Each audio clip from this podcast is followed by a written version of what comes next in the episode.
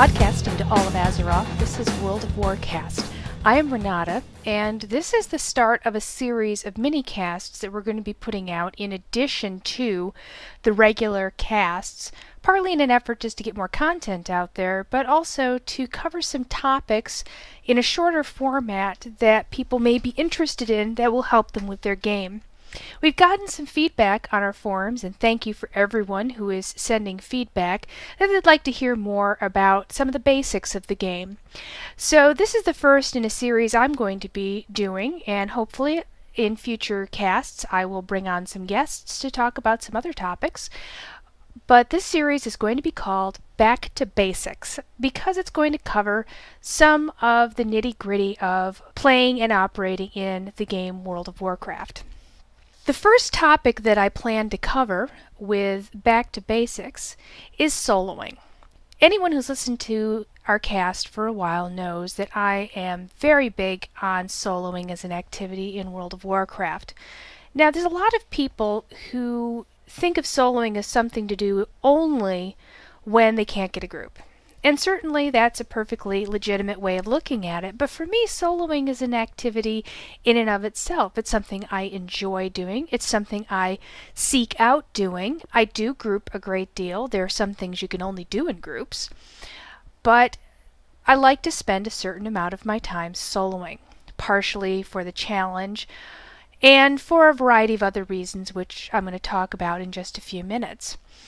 I think it also may go back to the fact that when I grew up as such in video games, there was no such thing as a large multiplayer game.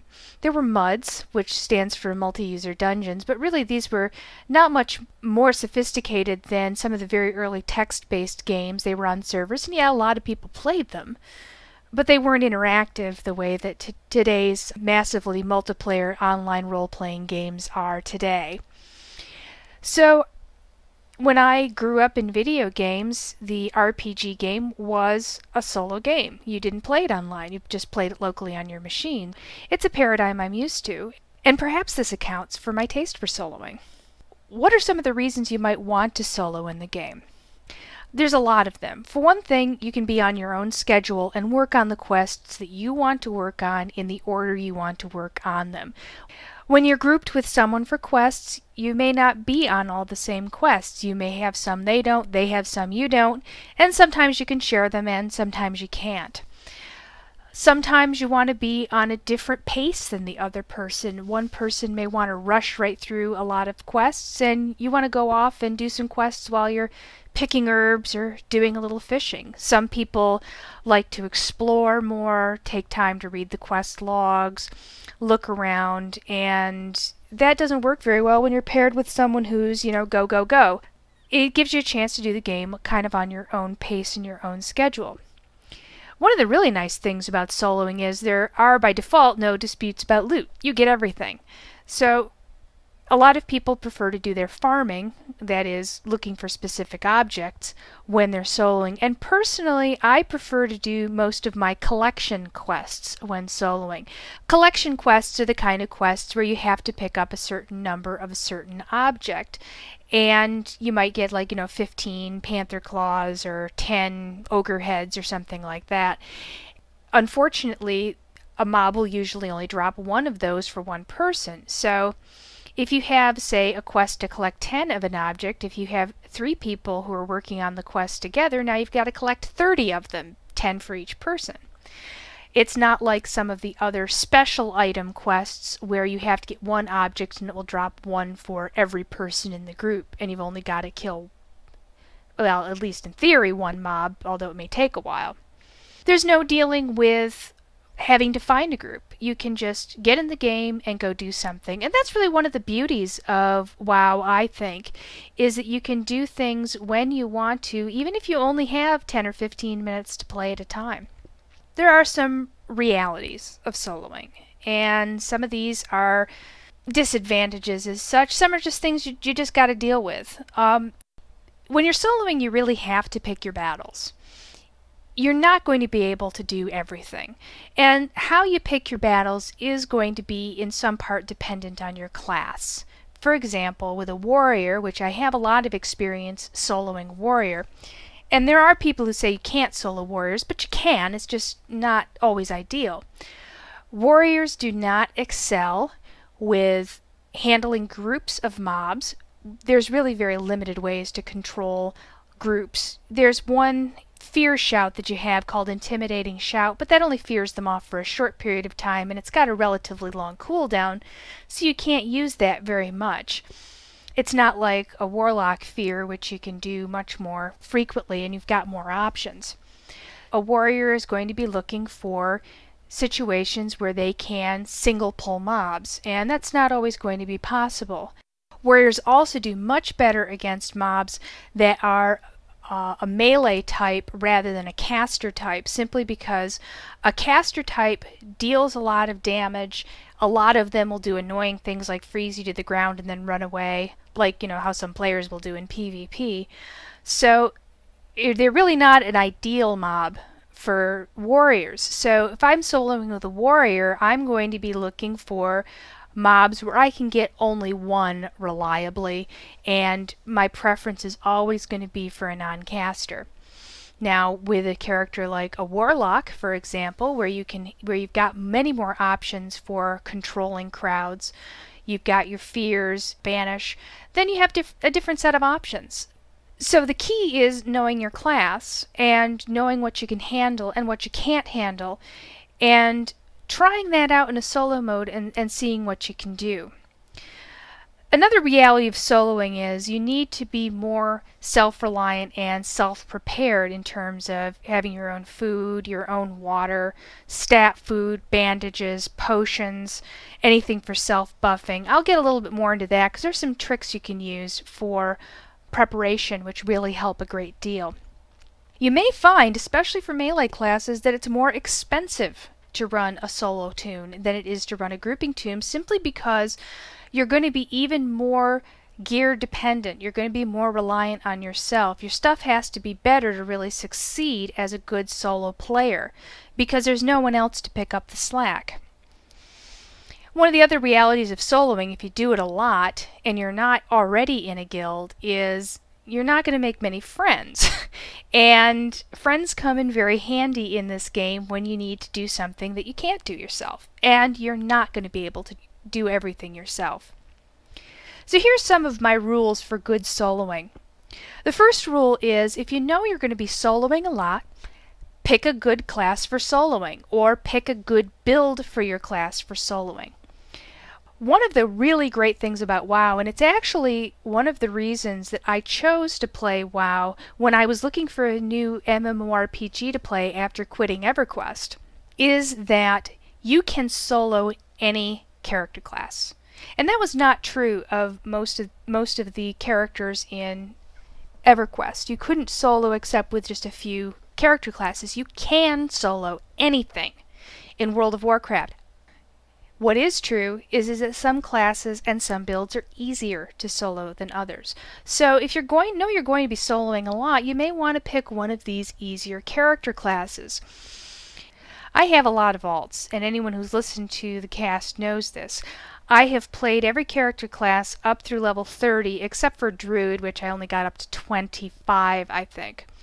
But in my opinion, the easiest classes to solo are Hunter and Warlock for a very simple reason. They're a pet class. You're never really playing alone when you're playing with a pet. You've always got another character, quote unquote, to help you out with things for crowd control, for dealing with adds, for doing damage. It's really there's a reason that you see so many hunters and so many warlocks around is they're not easy classes to play, but they're they're of the classes that you can solo, they're the easiest to adapt to a solo style. Warlocks especially are a very subtle and nuanced class, and it takes a good deal to learn to be a good warlock. It takes a good great deal to be a good hunter too. But these are the most adaptable for solo style play. The warrior is largely considered to be one of the worst solo classes, and yet I have successfully soloed that character right up through 60. I grouped some, but I primarily did most of my leveling up on a, uh, as a soloer. You can also build any character class to a solo type. There are some builds of characters which lend themselves better to soloing than others. For example, a Shadow Priest is going to be easier to solo than a Holy Priest. A Holy Priest is not impossible to solo, but it's easier in Shadow form. With a Warrior, you want to avoid a protection spec if you're going to be soloing a lot, just because it's going to take you so long to kill anything. Druids, many people say, again, I don't have a great deal of experience with druids, that feral druids are easier to solo than balance or restoration druids. So if you look around at different uh, class boards, one of the resources I often use when I'm looking for class information is worldofwar.net. You can also look at wowwiki.com. And they have excellent resources for people who are looking at different builds, and many of them will list builds which are good for soloing. The next tip is have realistic soloing goals. And I touched on this a little bit when I was talking about the realities of soloing. You have to know and practice your limits. You might need to wait to complete certain quests that are more difficult, uh, such as quests that involve elites. Patience really is the key to successful soloing because you may not be able to have instant gratification when you're doing things. Don't expect to be able to complete a quest just because it says that it's your level. It may be basing that on the fact that they're expecting you to use a group rather than being a soloer. And just realize that some quests may be impossible for you to solo, such as instance fights uh, at the appropriate level, or some elites, or ones that just have a lot of adds, a lot of mobs, etc. You may have to group on occasion to complete these quests. And many of these quests are really worthwhile to do simply because the rewards tend to be much higher. Soloing does mean that you get all the loot, which is great. But it also means that you've got to be better equipped than a comparable grouping character. As I said, because you've got no one else to pick up the slack. This is especially true of melee classes. I can't stress this enough that warriors and, and other melee classes need to be better equipped as a soloer than they need to be as a grouping character. If you're skipping instances because you don't want to group, you're also skipping good free upgrades, and some of the best quest rewards in the game. Either you may want to make exceptions for instances, get get groups for those, or realize you're going to be spending a lot of time trying to make money. There are a lot of good ways to make money as a solo character. You may need these alternate sources of income to buy the best out of the auction house. You may be able to solo and farm lower level instances for cash, not for things you can use yourself, but things you can sell. And you'll discover over time which instances you can and can't do this with. Really, Scarlet Monastery is considered to be, for most people, the highest level dungeon that people can solo effectively at 60. Now, some people will say, oh, they've soloed parts of other dungeons successfully at a higher level, but in general, Scarlet Monastery is going to be the highest, at least until Burning Crusade comes out and the level cap goes up. But you can, for example, solo Dead Mines in your early 30s or SFK, uh, Shadowfang Keep, in your late 30s, early 40s. I've done it many times myself, and that can be a pretty good source of income. Dead Mines is really good for wool and also for mining. On this note, Select professions that are going to help you the most as a solo character. Gathering skills are going to get you the most money. These are skinning, mining, and herbalism. Alchemy and herbalism is really the only manufacturing and gathering combination that really seems to create more value than it absorbs. A lot of solo toons really like engineering, but engineering is very expensive to get up. So unless you're a twink, unless you have a level 60 character who's supporting you, probably engineering isn't going to be your best bet. Although it's a lot of fun and it is very helpful for certain solo situations, particularly for paladins who don't get a ranged attack for a very long time. But alchemy and herbalism gives you potions, which gives you an ability to self buff and self heal in ways that you wouldn't normally get. And many potions sell very well. And I know from having alchemists, you often collect far more herbs than you can use in your potions, and you can sell whatever you don't use. Also, in my opinion, you really need to learn the secondary professions well. These are cooking, first aid, and fishing. Fishing is a good source of income. It also helps you level your cooking skill and gives you valuable fish for alchemy, which, if you don't use it yourself, you can still sell for good money. Cooking gives you stat food, it's a way to self buff. And first aid, of course, is bandages and poison cures. And believe me, as a solo toon, I go through a lot of bandages and a lot of anti-venom. So these are very, very valuable things. I never go anywhere without my stat food and my band-aids. And as I've said before, any way you can self-buff gives you just that much more of an edge and gives you much more power with soloing. Scrolls like scroll of protection, scroll of intellect, scroll of spirit, etc., often sell for less on the auction house than potions that do the same thing. Now they have a shorter duration. Um, they last for 30 minutes rather than lasting for 60 minutes. So, for example, one of the things you might want to check is an elixir of defense and a scroll of protection both give you plus armor. But if you find that a comparable scroll of protection is more than half the price of an elixir of defense. An elixir of defense is going to give you more bang for your money because it lasts twice as long. So you'll need to look on your individual auction house, but do look at scrolls to see if they might be a, a viable and possibly cheaper way. I've seen scrolls selling for small amounts of silver, you know, like 5, 10 silver each, whereas a comparable potion is going for almost a gold. So they can be a very, very cheap way of giving yourself buffs. Always look at reagent vendors and lore keepers and other vendors to see if perhaps they are selling cheap scrolls or potions. Um, the goblins often have those little mechanical vendors with them, and these are often a good source for cheap scrolls and potions.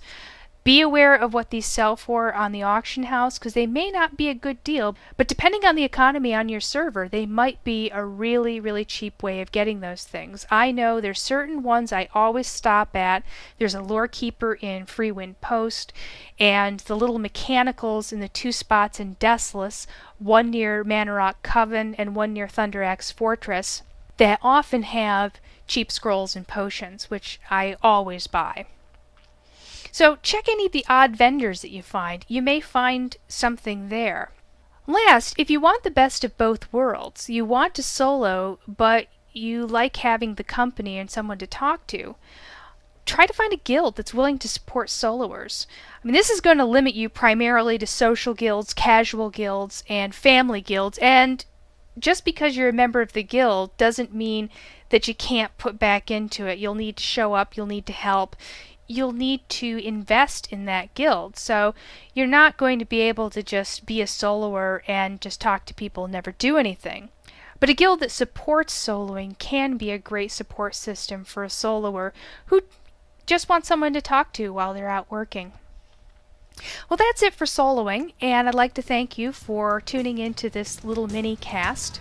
If you'd like to visit our boards, our address is www.worldofwarcast.com. If you'd like to contact me, my email is renata at worldofwarcast.com. You can also contact Starman at starman at worldofwarcast.com. Our Skype address is World of Warcast, that's all one word, and you leave us a voicemail. We're always happy to hear from you. If you'd like to visit our entry on iTunes, and please leave a review. We have a lot of reviews. We do read them. We do take them to heart, and this mini cast is a result of reviews from listeners like you. So thank you very much for listening, and we'll see you later.